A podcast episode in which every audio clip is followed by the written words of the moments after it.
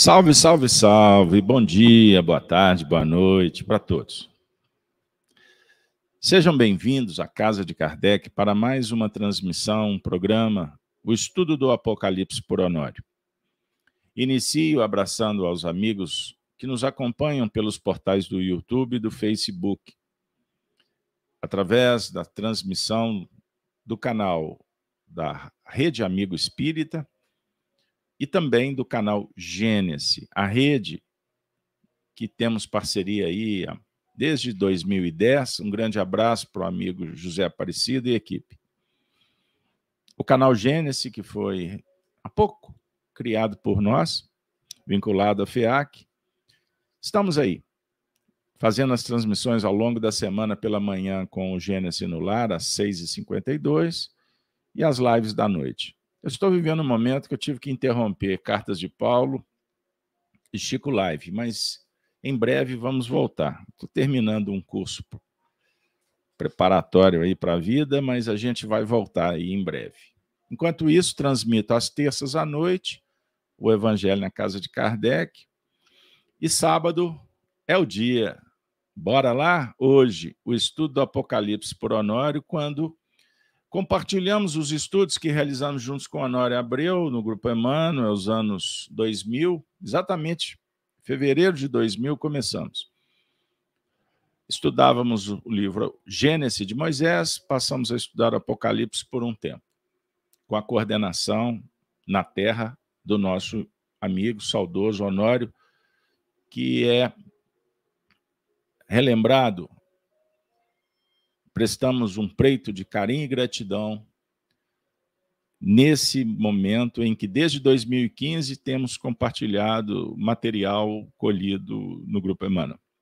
Primeira configuração, 264 eventos.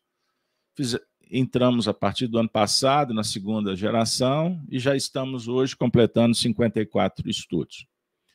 Repito, desde o início, a base do trabalho é doutrina e evangelho e o material é compilado dos pensamentos do Honório. Então, eu tenho obrigação de dar os créditos, a fonte. E futuramente será publicado para vocês todo esse resumo que vem sendo feito, pelo, principalmente pela, pela presença do Honório junto da equipe de encarnados. Não é? Endereço um abraço também para o Júlio, que tem um papel importante nessa compilação. Júlio, que fez estudo conosco durante algum tempo. Beleza, pessoal? Então, Apocalipse por Honório. Nós vamos iniciar. Lembrando que o Apocalipse, primeiro versículo do Apocalipse, que é o livro de João, que significa revelação, tirar o véu. Primeiro versículo, revelação de Jesus Cristo, a qual Deus lhe deu para mostrar aos seus servos as coisas que brevemente devem acontecer. E pelo seu anjo as enviou e as notificou a João, seu servo. Então a revelação é de Jesus Cristo. Temos uma pleiade de espíritos, que é o anjo, aqui no, como se fosse um anjo só, que é o, na verdade, um projeto arquitetado, superintendido por Jesus, os espíritos operando, oferecendo para João, que se torna médium para que a humanidade fosse auxiliada com o contributo do espiritismo para fazer a interpretação. Quanto as coisas que devem acontecer no âmbito íntimo e coletivo. Beleza? Então sempre a gente lembra isso é muito importante, viu, pessoal? Que o Apocalipse é uma obra que apresenta para nós, vamos lembrar? Identificação com o projeto, com a causa crística, com o Cristo interno. Também aprovação, os, as boas obras, advertência, os perigos e a promessa da vitória o Apocalipse é a síntese do Antigo e do Novo Testamento. Então, hoje o tema que de mim compres ouro provado no fogo. Nós com começamos o evento, vocês sabem disso, quem está acompanhando aí conosco há mais tempo, sabem que nós é, adotamos o critério de iniciar recordando o tema anterior. Desgraçado, miserável, pobre, cego e nu.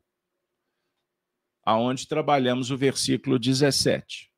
Como dizes que rico sou, estou enriquecido e de nada tenho falta, e não sabes que és um desgraçado.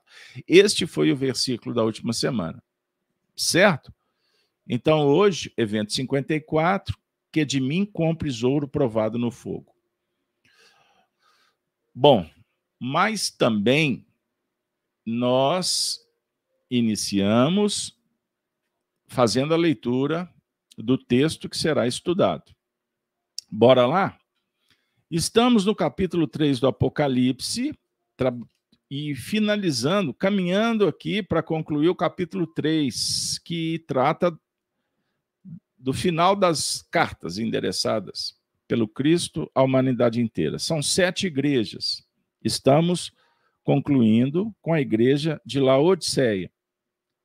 Relembrando que depois que terminar o versículo 22, nós vamos dedicar um ou dois estudos, vamos ver, para fazer um resumo de cada igreja, as sete igrejas. Vamos falar delas de uma forma abrangente, e não versículo por versículo, como temos feito. Combinado? Então, bora lá. Versículo 14. E ao anjo da igreja que está em Laodiceia, escreve: Isto diz o Amém, a testemunha fiel e verdadeira, o princípio da criação de Deus. Eu sei as tuas obras, que nem és frio nem quente. Oxalá foras frio ou quente. Assim, porque és morno e não és frio nem quente, vomitar-te-ei da minha boca. Esse é o versículo estudado semana passada. Como dizes, rico sou e estou enriquecido e de nada tenho falta e não sabes que és um desgraçado e miserável e pobre e cego e nu. Aconselho-te que de mim compres ouro provado no fogo, para que te enriqueças, e vestidos brancos para que te vistas, e não apareça a vergonha da tua nudez, e que unjas os teus olhos com colírio para que vejas. Eu repreendo e castigo a todos quantos amo. Sê, pois, zeloso e arrepende-te. Eis que estou à porta e bato, e se alguém ouvir a minha voz e abrir a porta, entrarei em sua casa e com ele cearei.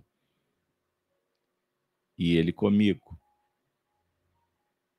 Ao que vencer, lhe concederei que se assente comigo no meu trono Assim como eu venci e me assentei com meu Pai no seu trono. Quem tem ouvidos, ouça o que o Espírito diz às igrejas. Maravilha, hein? Puxa, que texto enigmático, Casalberto. Não se preocupe, é assim mesmo. Apocalipse é o livro que vela, e que revela quando o aprendiz se aproxima, matriculado na escola das virtudes crísticas, a começar pelo interesse, pelo esforço, pela humildade. Combinado? Pois bem, então vamos logo, vamos logo para a segunda parte do trabalho. Que de mim compres ouro provado no fogo. Vamos trabalhar o versículo. Só um instante, tá ele aí para vocês. Como eu acabei de fazer a leitura, aconselho-te de mim, compres ouro provado no fogo para que te enriqueças. E vestidos brancos para que te vistas e não apareça a vergonha da tua nudez. E que unjas os teus olhos com colírio para que vejas. Bom, eu vou entrar direto com o pensamento do Anório. Vamos trecho por trecho. O versículo inicia com um conselho. Saída do plano de maturidade vivencial, de concepção de vida para entrar num plano de aconselhamento, oferecendo um novo painel de opções. Então, nós podemos depreender que após o aprendizado, a escola, a informação, conhecimento, a vivência. Segundo passo. Aonde vamos graduar? Diplomar. É na vida. É o curso continuado. Para desenvolvermos a finalidade do próprio existir da vida. Para que existir? Evoluir.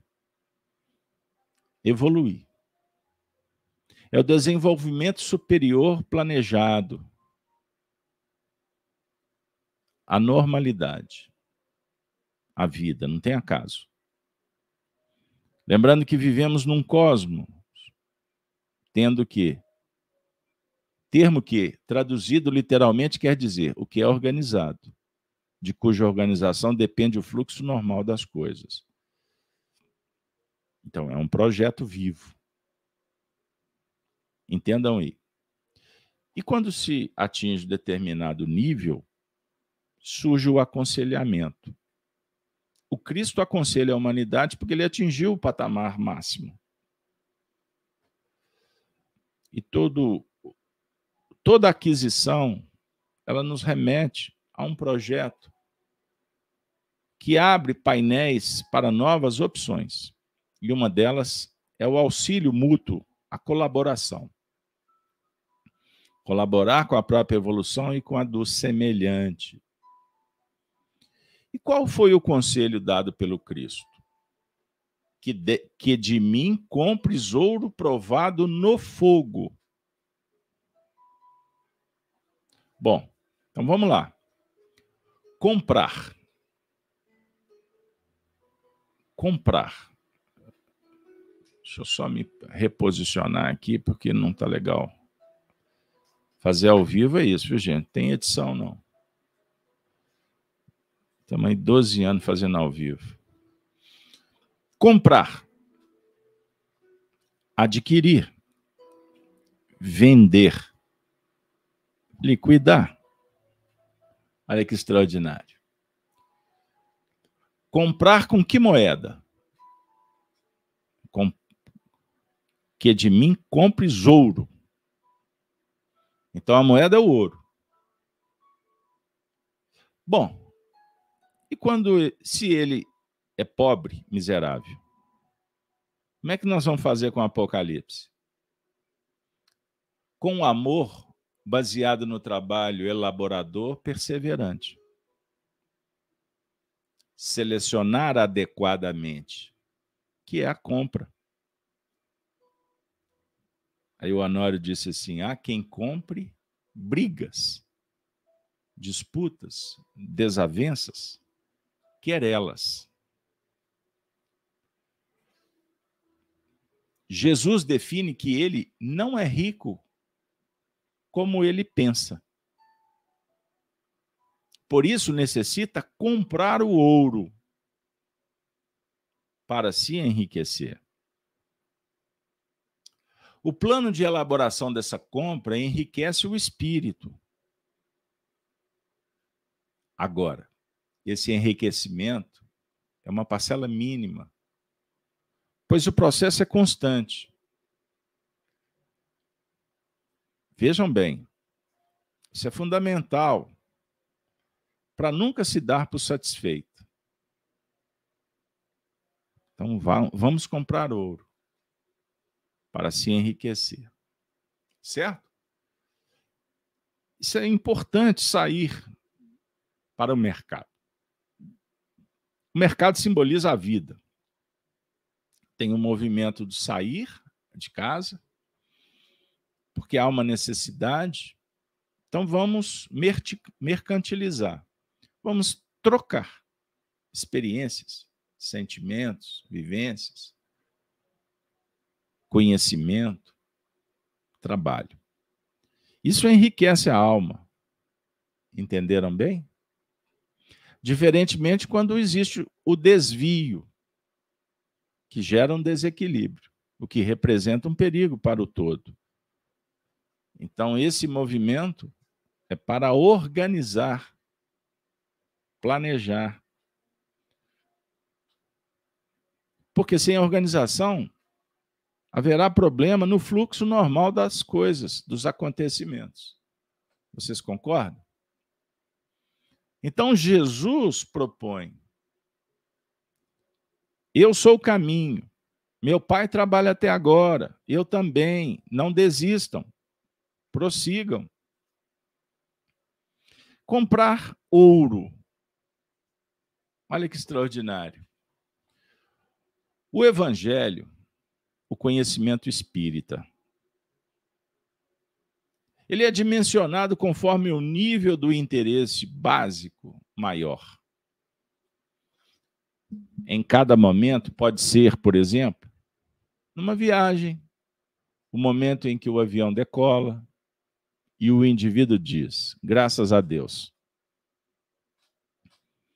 Um pensamento correto, emitido com todo carinho, equilibrado, é um brilho. É uma vibração deste amor, deste ouro que possuímos no coração. Então, o ouro, como metal nobre, está dialogando com um sentimento elevado a prática das virtudes que protegem um ser contra os perigos de uma moeda sem liquidez, sem sustentação, num câmbio complexo dos interesses egóicos. Isso tudo gera desvio, desequilíbrio.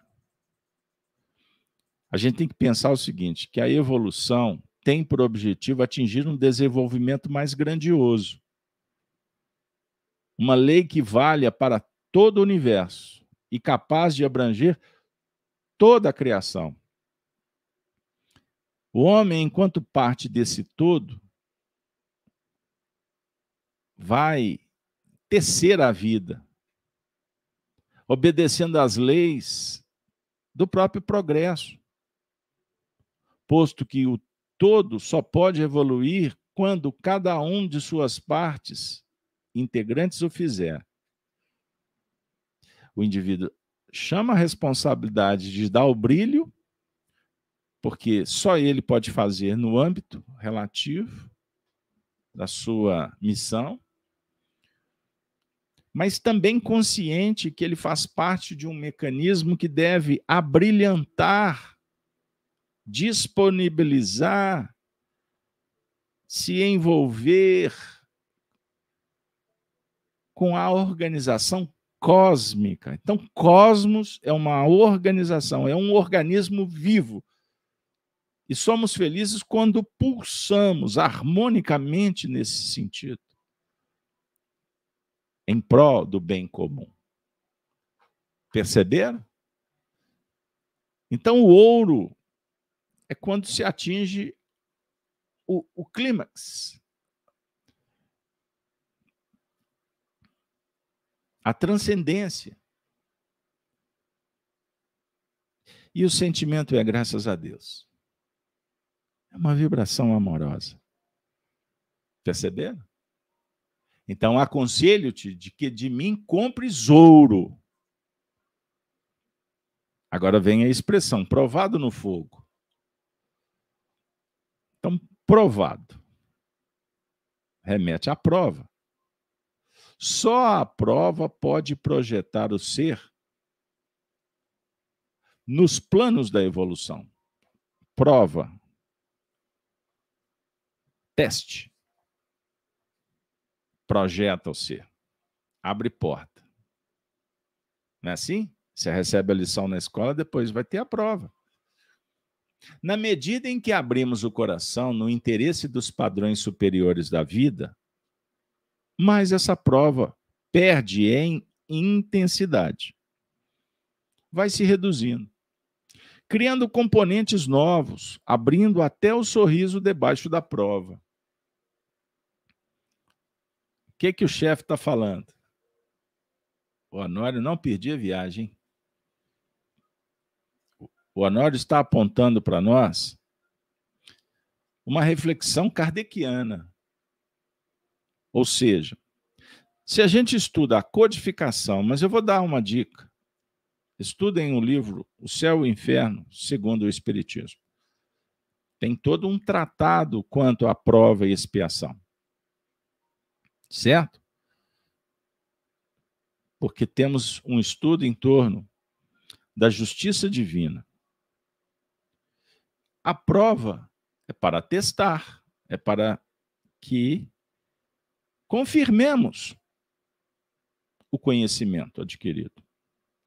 A partir do momento em que você supera o processo, a vida vai abrindo outros territórios para peregrinar. Então, naquele campo que antes foi difícil, passa a estar resolvido e tendo base para abrir outras portas. Chegar-se-á num tempo que nem se lembra que passou por aqueles momento provacional. Compreenderam? Perceberam? Então, prosseguindo, porque o assunto é extraordinariamente belo. Provado pela prática, verificada a excelência do processo na aquisição consciente. excelência do processo. A palavra excelência, lá no grego antigo, ela tem o mesmo sentido de virtude. Então, promovia a virtude. Na verdade, a virtude é a promoção do ser. Porque a virtude é um potencial sagrado que está dentro. A virtude é a essência. Então, quando operamos com a essência, e para isso, o despertar da consciência, então, essência consciencial estabelecer uma medida de avaliação da própria condição espiritual do indivíduo. Quanto mais envolvidos com a ética, com a moral cristã, que é o código de lei divina que está dentro e na própria natureza, nós vamos vencendo. Nós vamos superando. Então, provado pela prática. Compreenderam? Então, provado no fogo. O fogo abrindo a nossa visão. Consciência em despertamento. Perceberam? Vale lembrar que esse despertar da consciência dialoga com a evolução promovida, racionalizada. Um projeto que dialoga com a escolha. Porque a evolução, ela não acontece por si mesma. Dentro fazendo uma associação com a evolução de Darwin, que as mudanças acontecem em natureza em função da sobrevivência. Não é só isso. Evoluir é muito mais. A evolução não acontece por si mesma, ela é o resultado de um conflito energético. É o resultado de um processo de aprendizado. Para aprender, precisamos de um problema que nos permita tentar e errar acertar, a fim de podermos aproximar-nos da evolução ou de uma solução. Não é assim? Quando resolvemos a questão, aprendemos a lidar com ela, e é através desse aprendizado que evoluímos. É o fogo, galera. O time está firme aí, não está? Eu sei que está. A Marilac, inclusive, está colocando aqui o seguinte: que o ouro foi ofertado ao Jesus menino pelo homem. Mas o verdadeiro ouro oferecido por Jesus é os valores que a moeda de troca seria a compreensão e a aceitação de sua proposta. Ela está fazendo uma pergunta, é isso? Com certeza tem esse ângulo, Marilac. Concordamos com você. Nós, com quanto humanidade, trabalhamos no desenvolvimento de um ouro específico. E, e damos esse ouro. Distribuímos esse ouro. Só que, Marilac, para transcender o que tu dissestes, deixa eu só sair desse cenário aqui para a gente poder conversar. Vamos pensar o seguinte: quem levou o ouro para o menino Jesus foram os magos. Seriam os representantes da humanidade mais maturada, mais evoluída. Foram porque atenderam o chamado, acreditaram na promessa, confiaram e peregrinaram para encontrar o, o menino Jesus, que era o Messias que é o Messias para a alma em despertamento.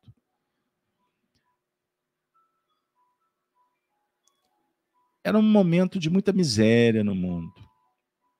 Como sempre, poucos controladores, dominadores, possuem abundância de ouro. Mas aí, Marilac, nós podemos dizer o seguinte: que existe uma diferença do ouro dos reis magos e o ouro de Herodes, o tetrarca. Herodes Antipas, o filho. Herodes era um rei corrupto, que, que fazia de tudo para ser o dominador, o controlador, o representante do dragão sentado no trono. Para os judeus, ele era corrupto, adúltero. Ele é, seduziu e foi seduzido pela mulher do seu irmão Felipe. Estão lembrados? Que era sedutora, gananciosa, ambiciosa. Então, juntou a fome com a vontade de comer. Porque reunidos é, no tálamo conjugal do palácio, o egoísmo e o orgulho, a vaidade, a ambição, a ganância. E aí vai gerando uma série de acontecimentos complexos em nível do, do egocentrismo, dos sentimentos egóicos. E eles queriam mais poder do que Roma concedia para Herodes. Entendam isso. Lembram que quando surgiu a figura de João Batista? João Batista era a voz da consciência que dizia, pessoal, o sistema do dragão está querendo dominar o mundo, já tomou as escolas, já tomou todos os setores, mas vocês têm prazo de validade, arrependei-vos porque é chegada a hora. João Batista começou a incomodar. Porque imagina se João Batista começa a ter adeptos. Sabe quando a virtude surge no meio da corrupção e começa a se manifestar? Aí o sistema todo vai trabalhar contra para enganar, para criar todo um clima e tirar a virtude do foco. Para que a virtude não atrapalhe o status quo. Então, utiliza-se de todos os recursos injustos criminosos, para abafar, para tentar inibir que haja um despertar consciente que se propague em atitudes que, inclusive, possa começar a gerar outros despertamentos, outras necessidades e atingir, quem sabe, uma era inteira, um, não só uma comunidade, mas nação, nações dominadas pela Babilônia, que se chama Roma nos dias do dragão. É a prostituta que surge do mar na visão apocalíptica. Compreenderam? Esse é o ouro. O ouro vil. Diferente do ouro na medida correta, como metal nobre, na evolução dentro de uma faixa mineral, para se ter uma ideia. Então você pode falar da do bronze, da prata. Então você vai numa linha de escalonada. Então o menino Jesus precisava de ouro. O ouro provado no fogo é a aquisição da alma. No caso Jesus, todas as aquisições, ele já tinha o ouro necessário. Ele precisava de ganhar? Não. Mas o movimento foi do mago. O movimento é de promover a prova, testar se o ovo, o ouro, realmente tem o quilate que está sendo divulgado. Aliás, o ouro verdadeiro ele nem divulga, ele é medido. Perceberam que os olhos é que vão observar? Ah, que vão trabalhar nesse sentido? Então a vida vai nos mostrar o tempo todo que os problemas são tarefas a partir das quais vamos aprendendo, vamos evoluindo e não observando como um, um fator negativo, mas o subsídio para o autodesenvolvimento pessoal, o aperfeiçoamento e evolução. Ah, tem tanta coisa aqui, hein? Mas eu preciso seguir em frente. Então eu deixo em tela para vocês copiarem e estudarem em casa. Então o fogo abrindo uma nova visão. Perceberam? Então, ouro provado no fogo, provado na prática, experiências, vivenciado. Ouro é a concepção. Para o drogado, o ouro é a droga. Para o brigão, é uma disputa. Para o político, é o poder, é o privilégio, é poder vender imagens para entrar em qualquer ambiente, ter aposentadoria, um plano de saúde dos requintados e, se possível, para os filhos, para as próximas gerações, com dinheiro público. Perceberam? Então, vale ser presidente pelo menos por uns meses aí, que garante o resto da vida. Essa é a farra do sistema do dragão, que é divulgado como o sistema da virtude, da liberdade, da oportunidade, da luta para que todos possam ter também. Mas, na verdade, não é assim que funciona a evolução, porque todos não podem ter tudo. E ter alguma coisa deveria ser, conforme a justiça divina, a aquisição pessoal e jamais privilégios. Principalmente, não compete ao Estado fazer isso. Vocês entenderam que o objetivo é fortalecer o Estado? O Estado romano, para que o Estado romano dê muitas cadeiras para muitos magistrados, para muitos políticos, senadores.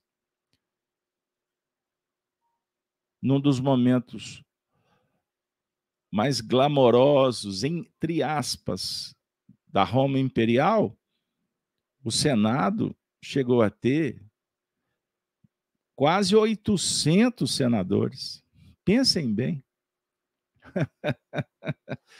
é diferente?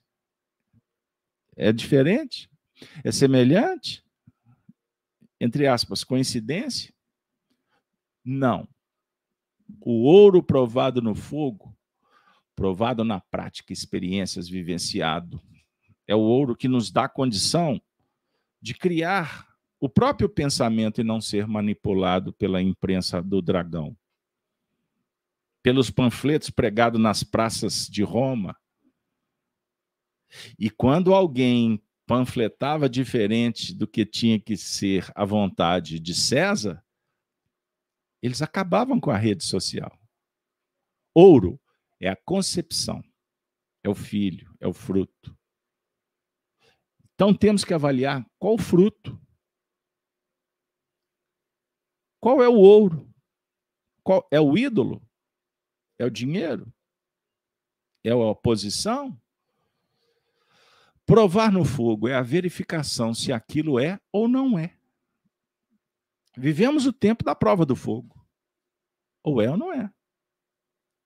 Não temos mais espaço para continuar manipulados. Pelo menos você que veio ao Apocalipse não mais será manipulado. Eu não tenho dúvida. E você vai identificar.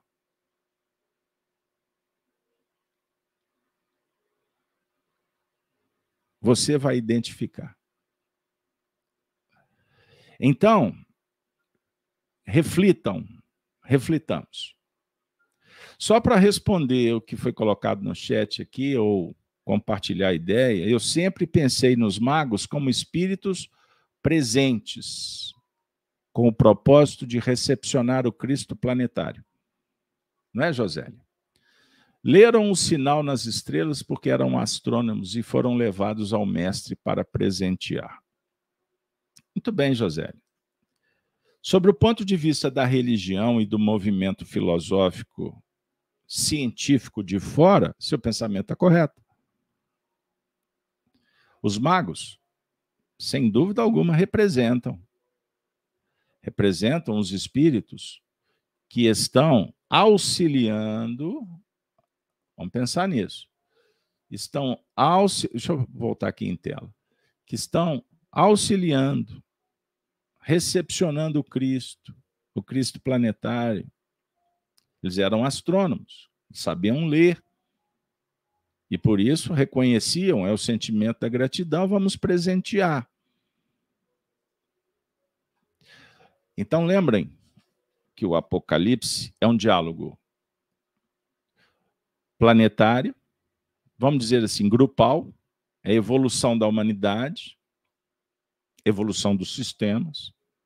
Então temos os magos, os que sabem ler e interpretam e rascunham e fazem projetos e ajudam, como os organizadores da Casa de Kardec que estabeleceram um grande projeto e nos acolhem.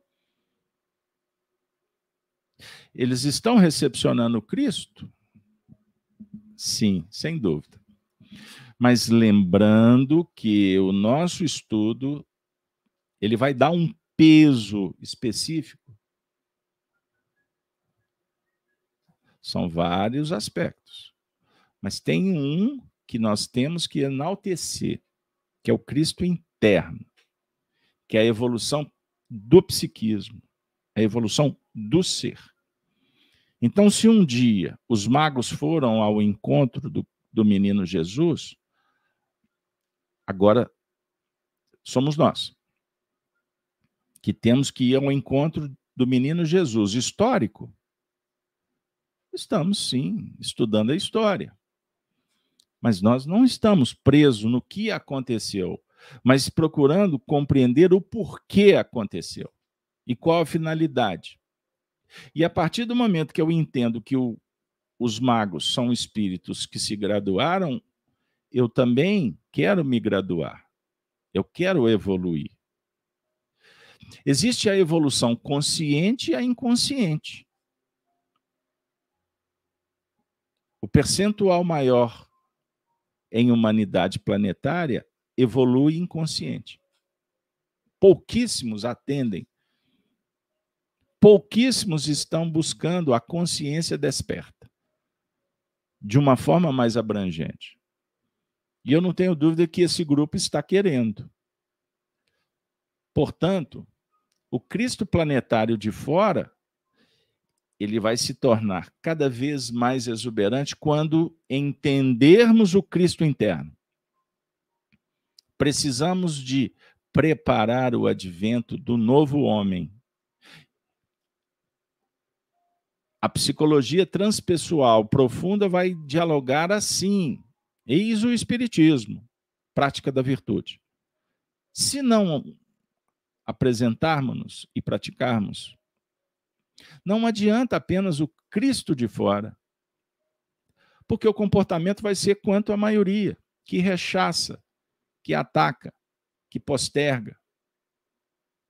Porque o sentimento egóico prepondera. Então Jesus é apenas um vulto, é um, é um mito, é uma personalidade que não faz diferença. Perceberam? Ah, Caso Alberto, mas não é assim, eu sou muito religioso. Ok, você pode ser muito religioso externamente. A religião extrínseca é uma expressão utilizada por Albert Einstein. Jung falou desse mesmo tema para trazer um estudioso da psique, da mente do espírito, um estudioso das leis, das leis divinas, das leis físicas. Percebam bem. E quando o assunto é mais profundo, nós trazemos Allan Kardec quando fala que a religião que Jesus propõe é a do coração. Percebam isso. Então, aderimos a Jesus pelo sentimento e procuramos ele, oramos, pedimos ajuda a Jesus, que é o que está representado pelo seu anjo guardião, pelos espíritos amigos, pela sua mãe, pelo seu pai que estão dedicando a você, pelo seu filho, por esse coração que ama tanto você. Mas observe, não adianta essa turma toda te amar se você não se amar. Amar a Deus sobre todas as coisas é amar as suas leis. Porque você não sabe onde está Deus, você não conhece, falta sentido para você. Afinal de contas, ele é um homem, ele é um espírito. Como é que é isso onde ele está? Falta elementos. Então vou te dar uma dica. Ama as leis. E as leis do, de Deus são leis morais. Se você amar essas leis, você vai pô-las em prática. E pondo-as em prática, você não vai só fazer a oferta dos magos em prova, em ouro provado no fogo. Você também vai levar a mirra. Você também vai levar o perfume, o incenso, a essência. Captaram, pessoal? Puxa vida, isso dá trabalho, hein? Provar o, esse ouro provado é complexo. Verificação, é aqui, é a o, o é ou não é. É o significado, é a finalidade. E a época que vivemos é para definir, é para escolher. Se é ilusão ou componente concreto que interessa a evolução. Joio e trigo. Elemento concreto. Ah, mas a, a filosofia é tão, é tão essencial, não é concreta, é difícil. Vai para o dia a dia que você vai entender. O que, que é concreto? São os seus sentimentos. São as suas experiências. Isso é concreto. O que você está vendo aqui na telinha iluminada é ilusão. O que o outro está te dizendo é ilusão para você. É o, ele está trabalhando no seu imaginário. Para ele é provado no fogo, é verdade. Para você é uma informação. Essa informação vai se tornar verdade quando ela for vivida. Perceber?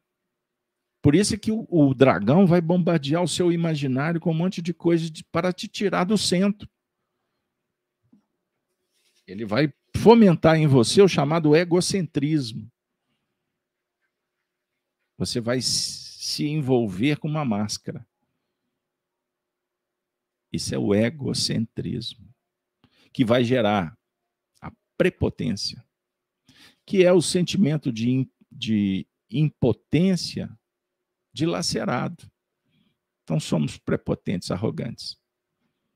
Isso e a prepotência nos leva à ansiedade e angústia. Ansiedade querendo controlar o futuro. Angústia querendo controlar o passado. Quantos nos procuram nos ambientes terapêuticos pedindo ajuda? Alguns querem até saber o passado.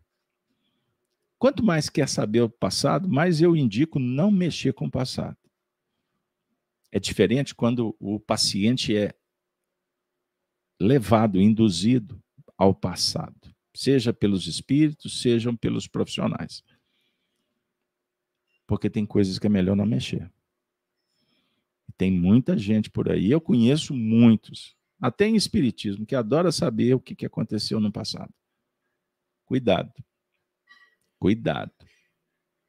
Porque isso é vaidade. De uma certa forma, é querer insuflar o ego porque fez isso ou aquilo.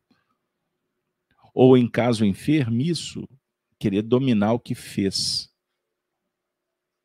Querer justificar como vítima o equívoco. Querer fazer o que deixou de fazer.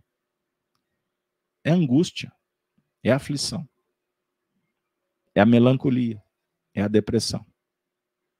Da mesma forma, o futuro querer fazer o futuro, você tem que trabalhar o agora. Inspirado pelo bom futuro que é o Cristo, sustentado pelo passado gigantesco que é o Cristo. Jesus, quando dissera, antes que Abraão existisse, eu sou, é uma expressão do uma das mais majestosas, porque é, é atemporal conversa com a relatividade, conversa com a quântica, conversa com, com a filosofia, conversa com a religiosidade. Ele está dizendo antes, antes e depois é apenas uma zona emocional, experiencial. Ah, pessoal, é melhor eu passar por aqui, porque senão eu vou, como eu costumo dizer, nós vamos agarrar aqui, certo? Porque isso que eu acabei de expressar é um estudo de muitas encarnações. Então, comprar. Eu leio, vejo a propaganda do produto e saio para comprar. E eu compro. Compro de quem? De Jesus? Como se ele não está entre nós? Olha que coisa. Aconselho-te que de mim compres o ouro provado de fogo para que te não enriqueças. Olha, mas então é para comprar, para não enriquecer? Eu não entendi. O anjo de Laodiceia já era rico na sua concepção. Entretanto, somos efetivamente ricos quando detectamos que somos pobres. Se não, não saímos para comprar, pois somos autossuficientes. Tem que sair, viu?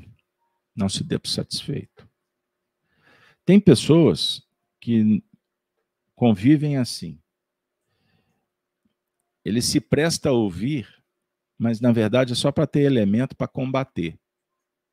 Ele está num, num, grupo de estudo espírita. Ele fica ali. Ele ouve um, ouve outro, ouve outro, ouve outro, e fala assim, beleza, tem os elementos, agora eu posso soltar as minhas. Na verdade, ele não ouviu ouvindo. Ele não se prestou a aprender, a tirar algo de importante para ele a partir da fala de alguém.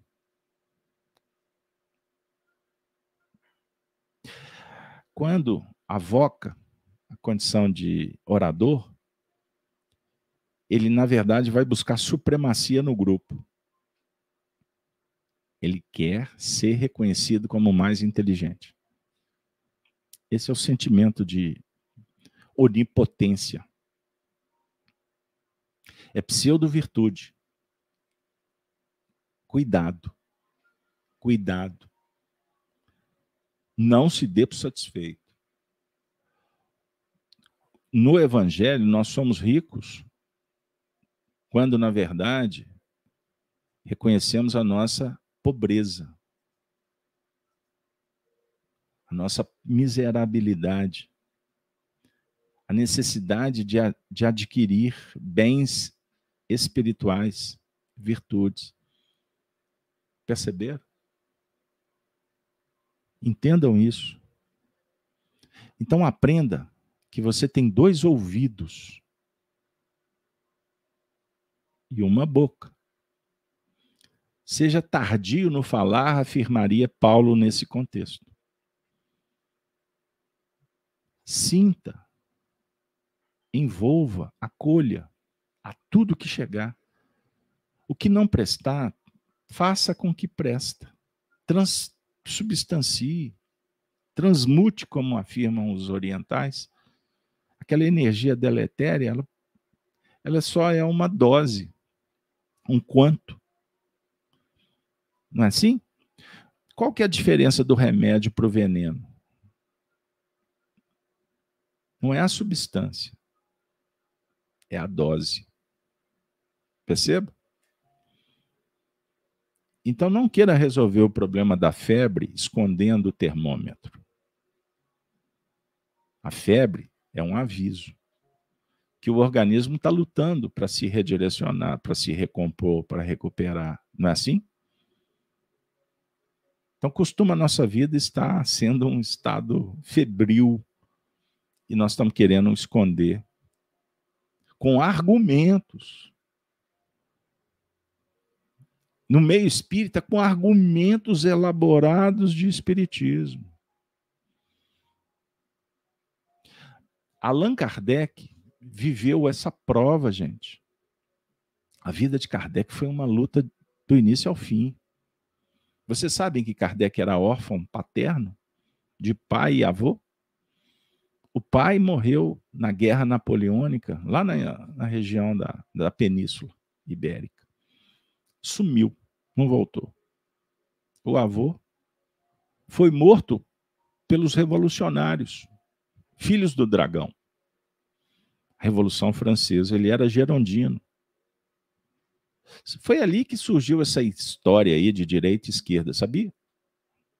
Os gerondinos eram considerados da direita, os conservadores, porque eles estavam sentados à direita do rei. Os da esquerda, circunstancialmente, eram aqueles que não estavam dispostos a conversar. Eram totalitários.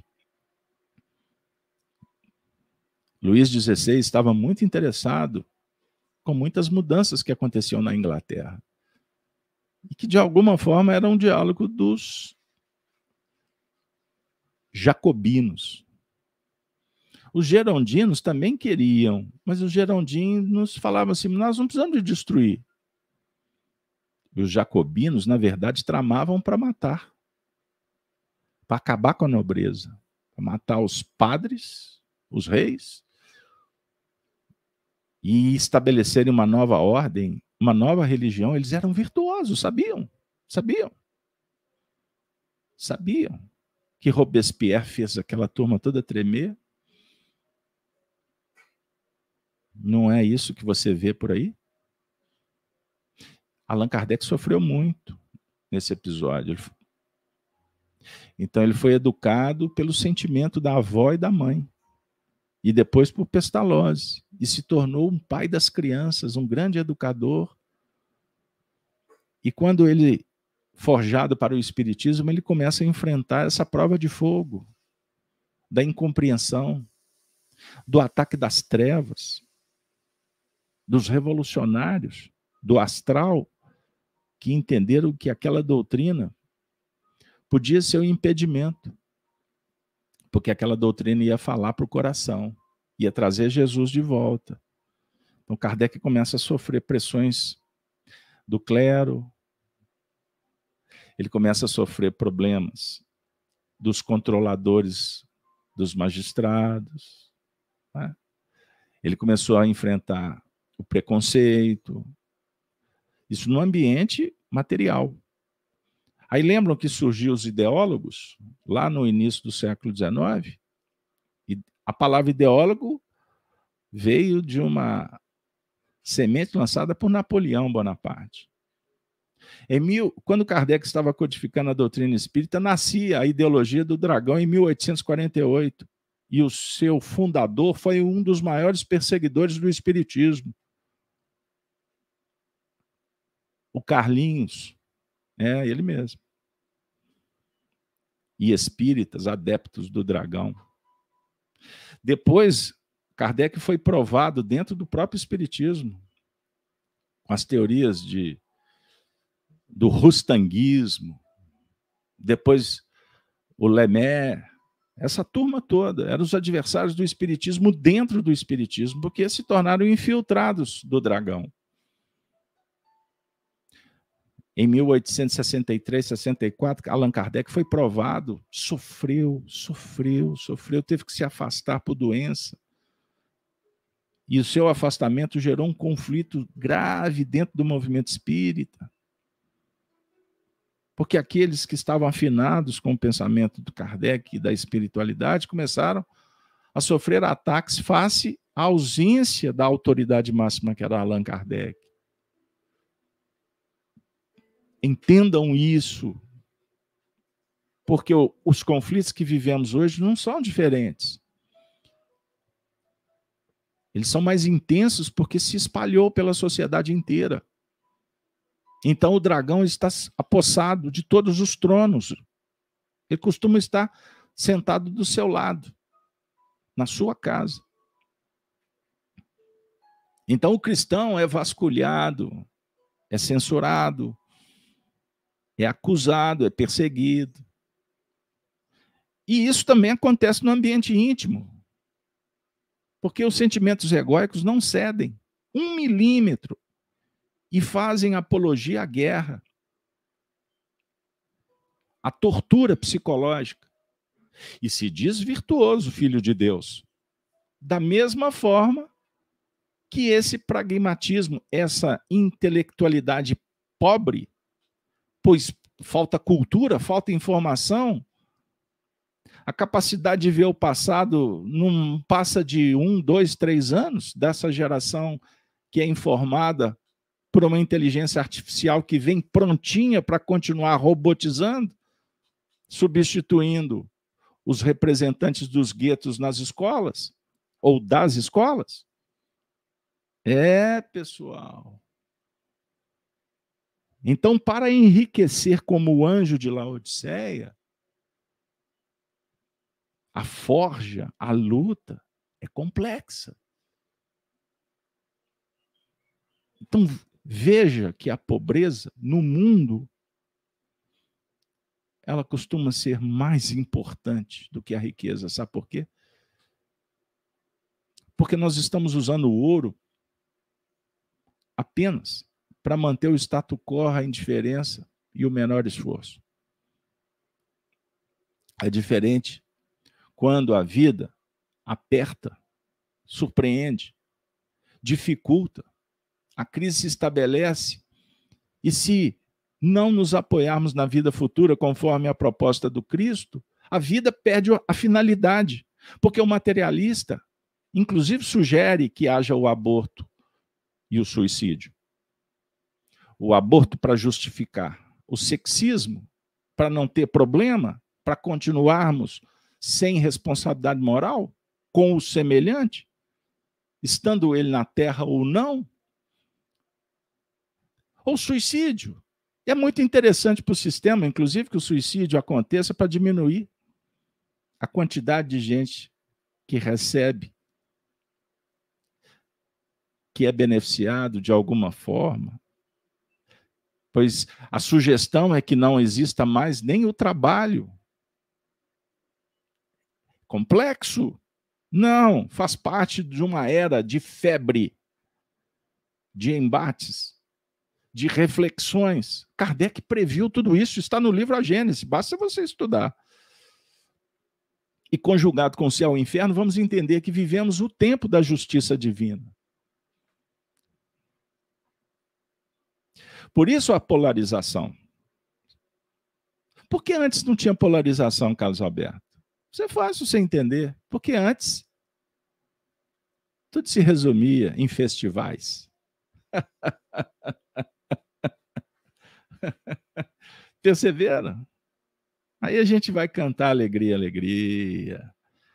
Aí nós vamos sendo manipulados para caminhar e cantar e seguindo a canção, vamos todos. Perceberam? Aí nós vamos para os estádios, nós vamos ficar em, no entretenimento de massa. E quando divertir também, podemos ficar olhando para uma telenovela, um telejornal. E as gerações foram empobrecendo.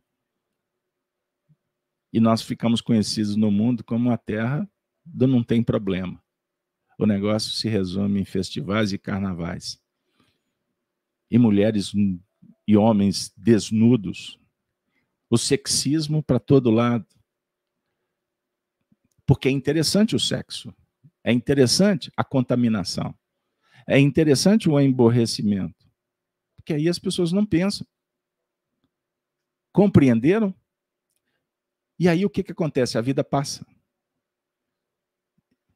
E o telefone toca e você não atende mais, hein? Para a gente ir lá para a década de 70 o aprendizado passivo surge.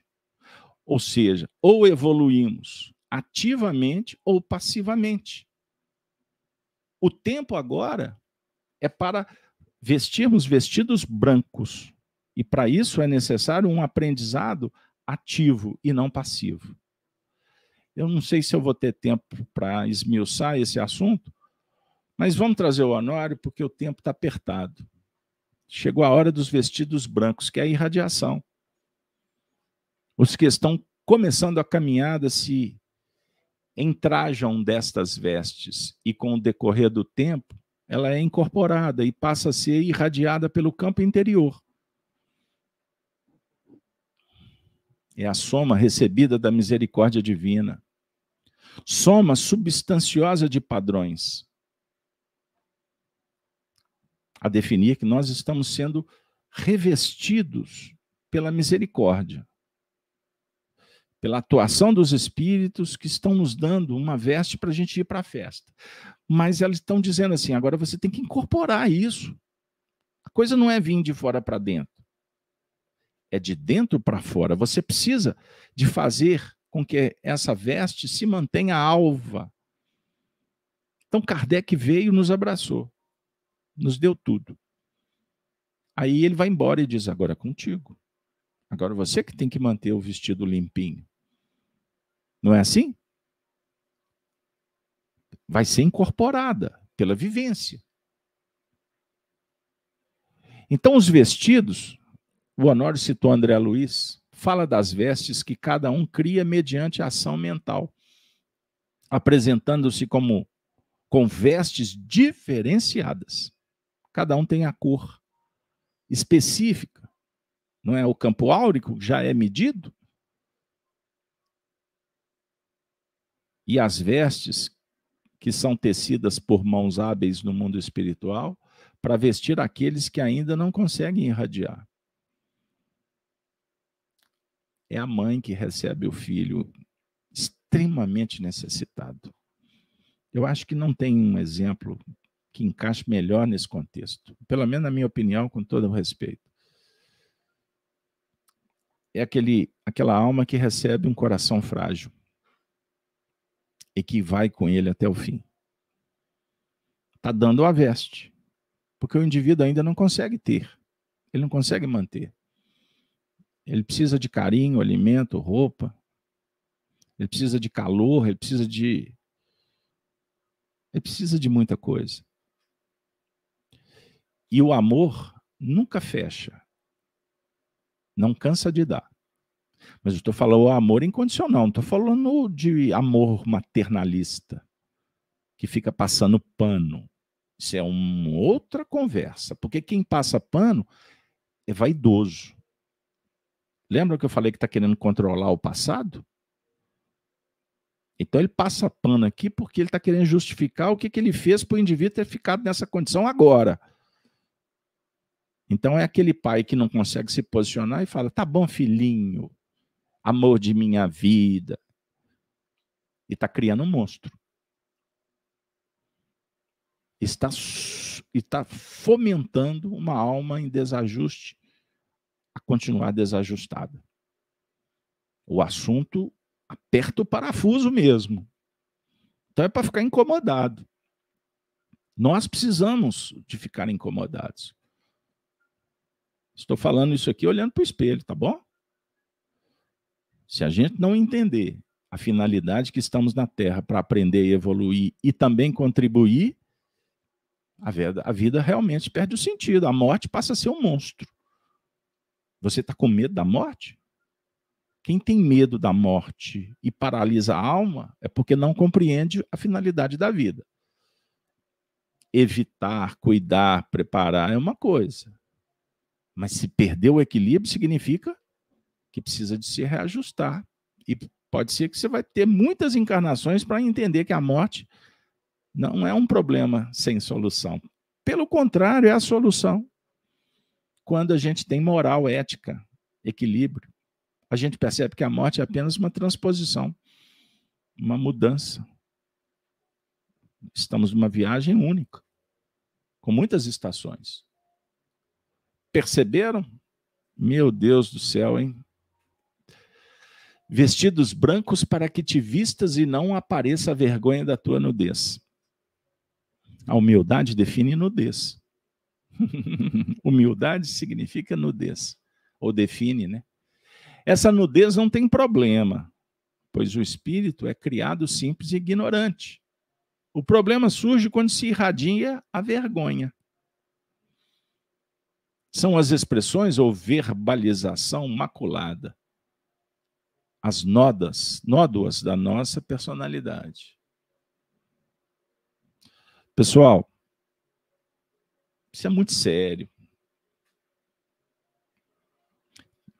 Se lembram Adão e Eva no paraíso nus? O que, que significa? Pureza. Não tem maldade. Entendam isso. Entendam isso. Isso é muito importante para que a gente possa verificar que a, o que complica é o que está na mente. Então você pode enxergar uma pessoa nua sem acionar no, no mecanismo do seu psiquismo a sensualidade a definir que você escolhe ver assim ou de outro jeito. Então o problema não é a nudez. O Honório está dizendo, o problema é, a, é a, a vergonha. Lembram da história? Eva, a serpente, e depois se sentiram envergonhados? É o sentimento? E aí foram cobrir as partes com qual folha? Com qual planta? Pesquisem aí, batem o Google. Cuidado com inteligência aí, viu? Essa inteligência artificial vai te jogar lá para o colo do dragão, lá no trono abençoado do tapete vermelho. Cuidado. Viu? Então, tudo que você receber aí, filtra. Que a ideia é essa. Mas bate o Google aí. Vai no literal. Eles foram cobrir, porque eles se sentiram envergonhados, porque eles estavam numa ambiência plena com Deus.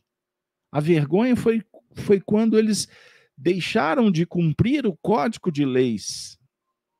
Disse Deus: Não comeis do fruto da árvore da ciência do bem e do mal, porque se comerdes, morrereis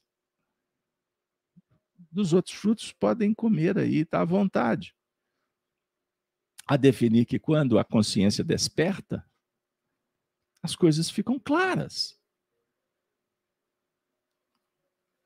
Hoje eu falei, hoje eu fiz um, eu fiz um depoimento muito sincero.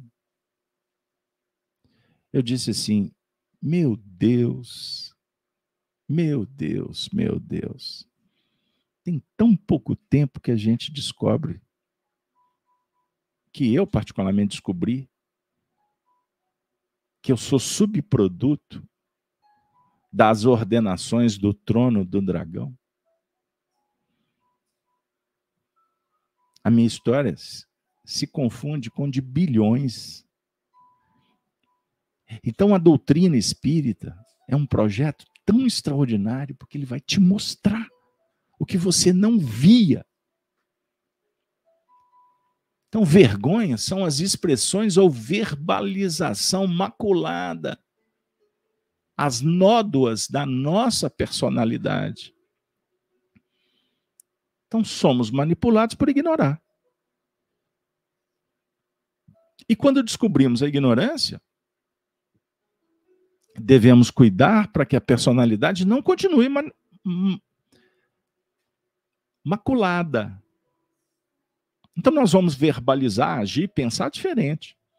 Ou você vai continuar com essa linguagem chula, esse comportamento bestial? Com todo respeito. Mas eu não posso mais cultivar a mediocridade em todos os níveis. Então você vai trabalhando etapa por etapa, assunto por assunto. Ou você vai no, na, no plano no, no plano comum de empobrecer a própria língua, descompromissado com a verbalização correta. Se eu não sei expressar, se eu tenho dificuldade, eu preciso de aprender. E eu tenho tempo para isso, eu tenho eternidade. Então escolha melhor as palavras. Bata na porta. Bata na porta do conhecimento, da virtude da escola. Adão e Eva saíram da obediência, disse a Leila. Ô Leila, da obediência. Agora você me obriga a parar o estudo. Que obediência? Que tipo de obediência? Deus está mandando que você obedeça? Não, não é isso. Obediência significa consentimento da razão. Isso é bom. Faz bem. É justo. Então, obedecer ao sistema obedecer ao ego, aos sentimentos egóicos? Não. Obedecer a um Deus castrador, moralista, um Deus punitivo, um Deus que presenteia? Não. É o consentimento do coração para o que a consciência está dizendo. Então, em Espiritismo, a espiritualidade usa a obediência e a resignação, consentimento da razão e do coração. Tem que estar equilibrado. Obedecer aos ditames da moral faz bem. Então, o símbolo, o símbolo da Eva e da serpente significa o jogo da sedução, da conspurcação, da prostituição, da adulteração. Ok? E isso significa apertar um player de um software, a máquina passou a funcionar e ela colocou o dragão no trono em todas as eras da humanidade. Caim é filho de Eva, da conspurcação. Então, eles tiveram dois filhos, não foram? Caim e Abel. Então, Abel representa o filho da virtude. Caim, o filho do erro. Lembram quando Jesus falou para os fariseus que eles eram da descendência, que eles tinham como pai o diabo? O diabo é o filho da serpente. O diabo é a força opositora, é o antissistema. Então, vejam que contradição. O, o fariseu é o religioso, é o intelectual. É o, intelecto, é, o, é o homem da ciência e da religião dogmática. Da ciência que acha que ela é o princípio, meio e fim, que ela é Deus. Do religioso que tem a verdade absoluta, que tem a virtude soberana. Isso é dogmatismo. A religião e a ciência essencial não são dogmáticas. É um eterno ir e vir, o nascer, morrer, tornar a nascer, aprender, sublimar, transcender, sempre.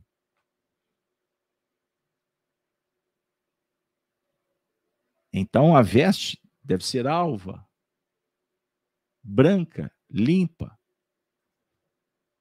irradiar luz. Então o branco definindo afinidade com o Criador. A cor branca é a síntese de todas as cores. O Honório citou Mateus na Transfiguração. Diz que Jesus apresenta vestes brancas. E que significa que ele é capaz de decompor a luz de acordo com a necessidade ambiente. Não era dia? O que interessa ao plano? Que interessa ao plano de interação. Então temos que adequar todos os movimentos para interagir com as faixas superiores. Então, no momento de uma conversação equivocada, procure uma interação com o plano superior. No momento de um sentimento destruidor, procure uma interação com o plano superior. Faça isso sempre. Para que te vistas e não apareça a vergonha da tua nudez. Então, a nudez decorre de um conhecimento não operacionalizado. Eles conheciam as árvores do jardim. Pois enquanto o ser não tem conhecimento, ele não está nu.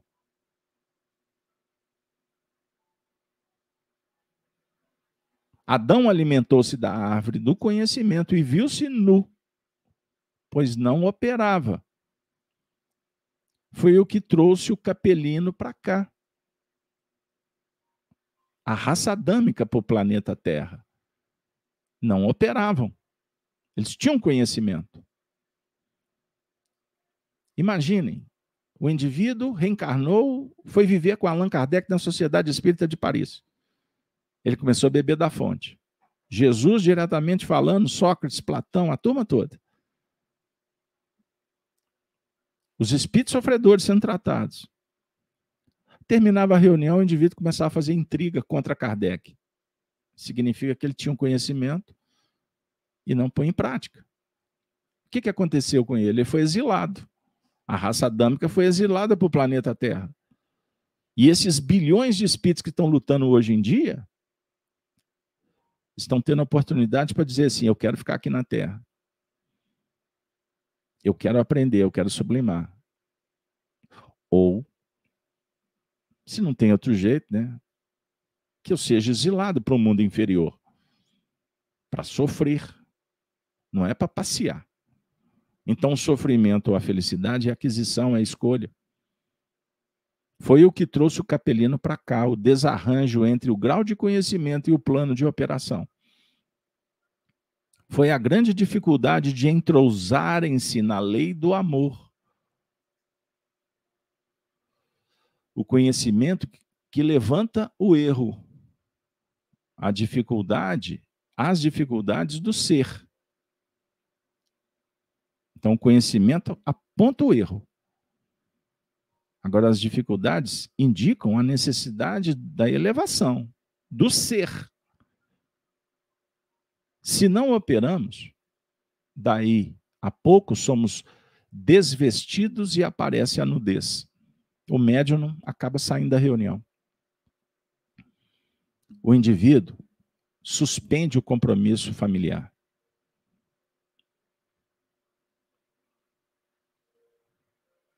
Aparece a nudez. O indivíduo prometeu mundos e fundos, foi eleito, ou colocaram ele. Daqui a pouco aparece a nudez. Foi tudo mentira. Perceberam? Ao que tem mais lhe será dado, ao que parece ser lhe será tirado. Decai ao estado anterior condicionado. Ele volta a mostrar. Ele só precisava do gatilho, como se fala na psicologia. Ele precisava do gatilho. A circunstância volta tudo ao que era. Significa que ele evoluiu? Não. Significa que houve uma queda. O que, que é a queda? é voltar ao estado anterior com mais informação. Ou seja, antes estava em erro, mas não tinha informação. Aí deu um passo, passou a ter informação, mas o erro ainda vigora. Então aí existe a, a chamada no Evangelho segunda morte. Anotem isso. Isso vira um estudo. Segunda morte. É a repetição na queda. O capelino viveu a segunda morte. E aqui na Terra, continuando no mesmo processo, ele vai ter a terceira, a quarta, a quinta morte. Cada vez mais exaustão, mais queda, mais sofrimento. Em Romanos 12, 16. Sede unânimos entre vós. Não ambicioneis coisas altas, mas acomodai-vos às humildes. Não sejais sábios em vós mesmos. Paulo de Tarso. E por fim, ai, agora já estou correndo, já perde a qualidade. Mas eu preciso de encerrar, tá bom? Se for o caso, a gente volta. E que unjas os teus olhos com colírio para que vejas. Esse colírio pode ter duas conotações. Ali haverá pranto e ranger de dentes. Lavar os olhos com as lágrimas do sofrimento é evoluir pela dor. Agora, quem está tentando evoluir fora da dor, pelo amor, compre colírio. aí o Anório dá uma dica aí para vocês. Mateus 13, 45, 46 e 25, 9. Eu vou falar rápido, depois vocês voltam o vídeo aí para pegar, fazer as anotações. Então, se não quiser sofrer, compra colírio. Aí, como diria o músico popular baiano, quem não tem colírios, use óculos no escuro. Aí tem a conotação do vício, né, do problema. Porque usava-se colírio para disfarçar. Ou colocava o óculos escuro porque não dá conta da intensidade da luz quando tem um estado alterado de consciência. Face a utilização, não precisa de entrar no mérito o colírio aqui é do evangelho. É o conhecimento e a prática, a virtude. Então, colírio, utilizar colírio é uma forma de ingerir convenientemente o conhecimento, desobstruindo a visão e entendendo as causas. Bingo! Extraordinário! Ah, gente, Vou contar uma coisa para vocês. Eu cometi um erro técnico em que eu apaguei um arquivo do meu computador. Eu tenho backup de tudo, três backups. Esse material eu não tinha backup e perdi mais de 30 anos de trabalho. Tem três dias que eu estou lamentando. Até que uma alma querida pingou um colírio e disse assim: aquele material não tem mais validade para você. É daqui uma nova vida. Ai, eu relaxei. Mas daqui a pouco o ego falou assim: mas você não podia ter perdido o material. Precisamos de des desobstruir a visão. Aí a, a Doralice brincou aqui. Eu gostei, Doralice. Como, como dizia o Chico, né? tem umas anedotas brancas que são sensacionais. Dá-lhe colírio. Haja colírio. Perceberam? Des, desobstruindo a visão e entendendo as causas. Aí vem a expressão para que vejas. Então é um sinal de que não estamos vendo em determinadas situações. Por isso é que eu costumo dizer filosoficamente que a vida corre atrás da gente o tempo todo para nos mostrar e a gente insiste em brigar com a vida. Eu ouvi de um senhor de 90 anos de idade saindo do seu escritório, ele é advogado, com um terno fino, né? extraordinariamente bem trajado, perfumado. Aí ele me disse assim: Ah, graças a Deus, trabalhei hoje. Aí eu falei: O senhor trabalha até hoje mesmo? Enquanto suspirar, vou trabalhar. Porque o trabalho dignifica o homem.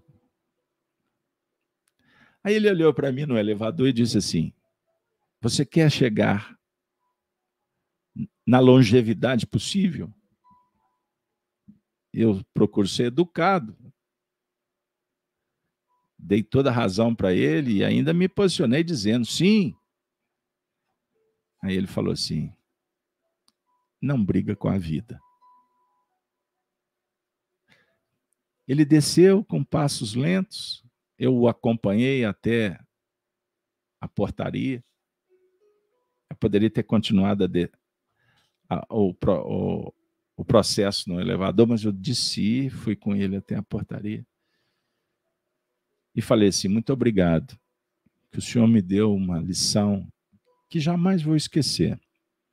E vou compartilhar, porque quanto mais compartilho as minhas palestras, mais eu vou entronizando, eu vou aprendendo.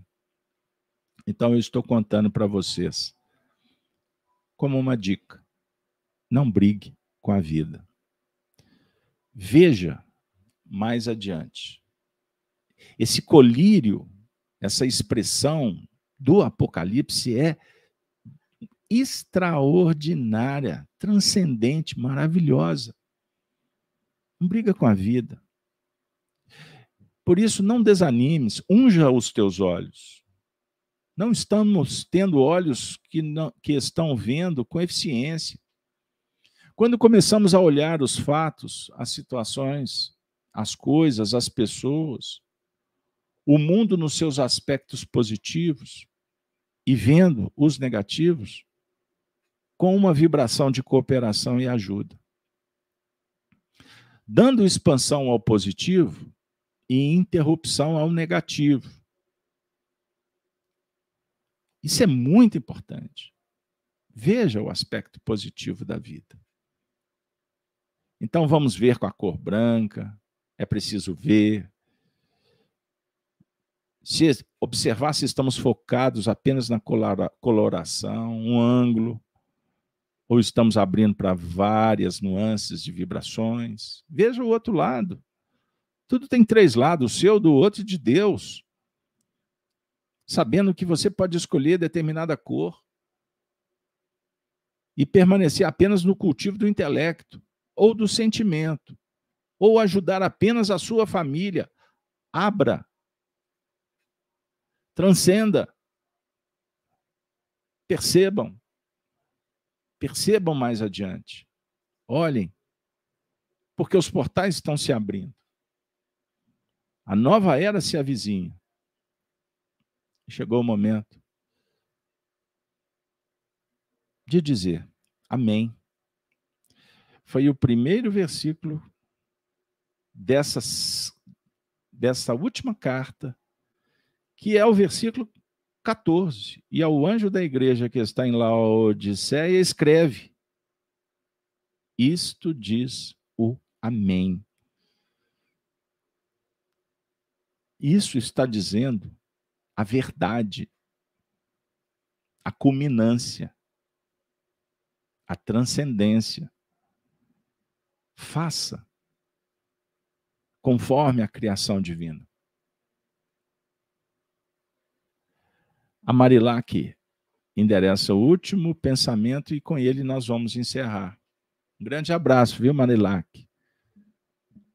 Para você, para sua família, para todos os irmãos da minha querida Juiz de Fora, uma cidade que eu tenho muito carinho, um movimento espírita muito punjante, uma das cidades mais bem fundamentadas em espiritismo nas Minas Gerais, e a gente conhece um pouquinho das Minas. Então, parabéns que o movimento espírita de Juiz de Fora continue digno, estudando Kardec.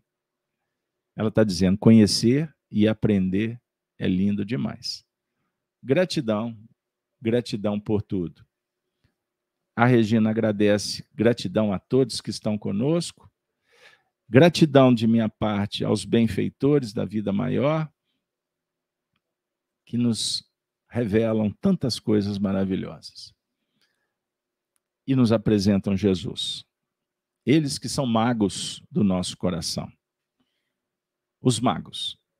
Fica aí essas imagens para que o Cristo, o Cristo planetário e o Cristo interno se façam em nossas vidas.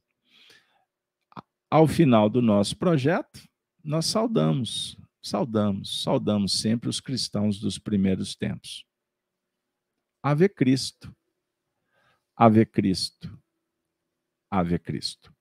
Tenham todos um excelente final de semana. Até semana que vem, se Deus assim o quiser. E eu acho que ele vai querer que a gente esteja junto. Vamos embora? Valeu, pessoal.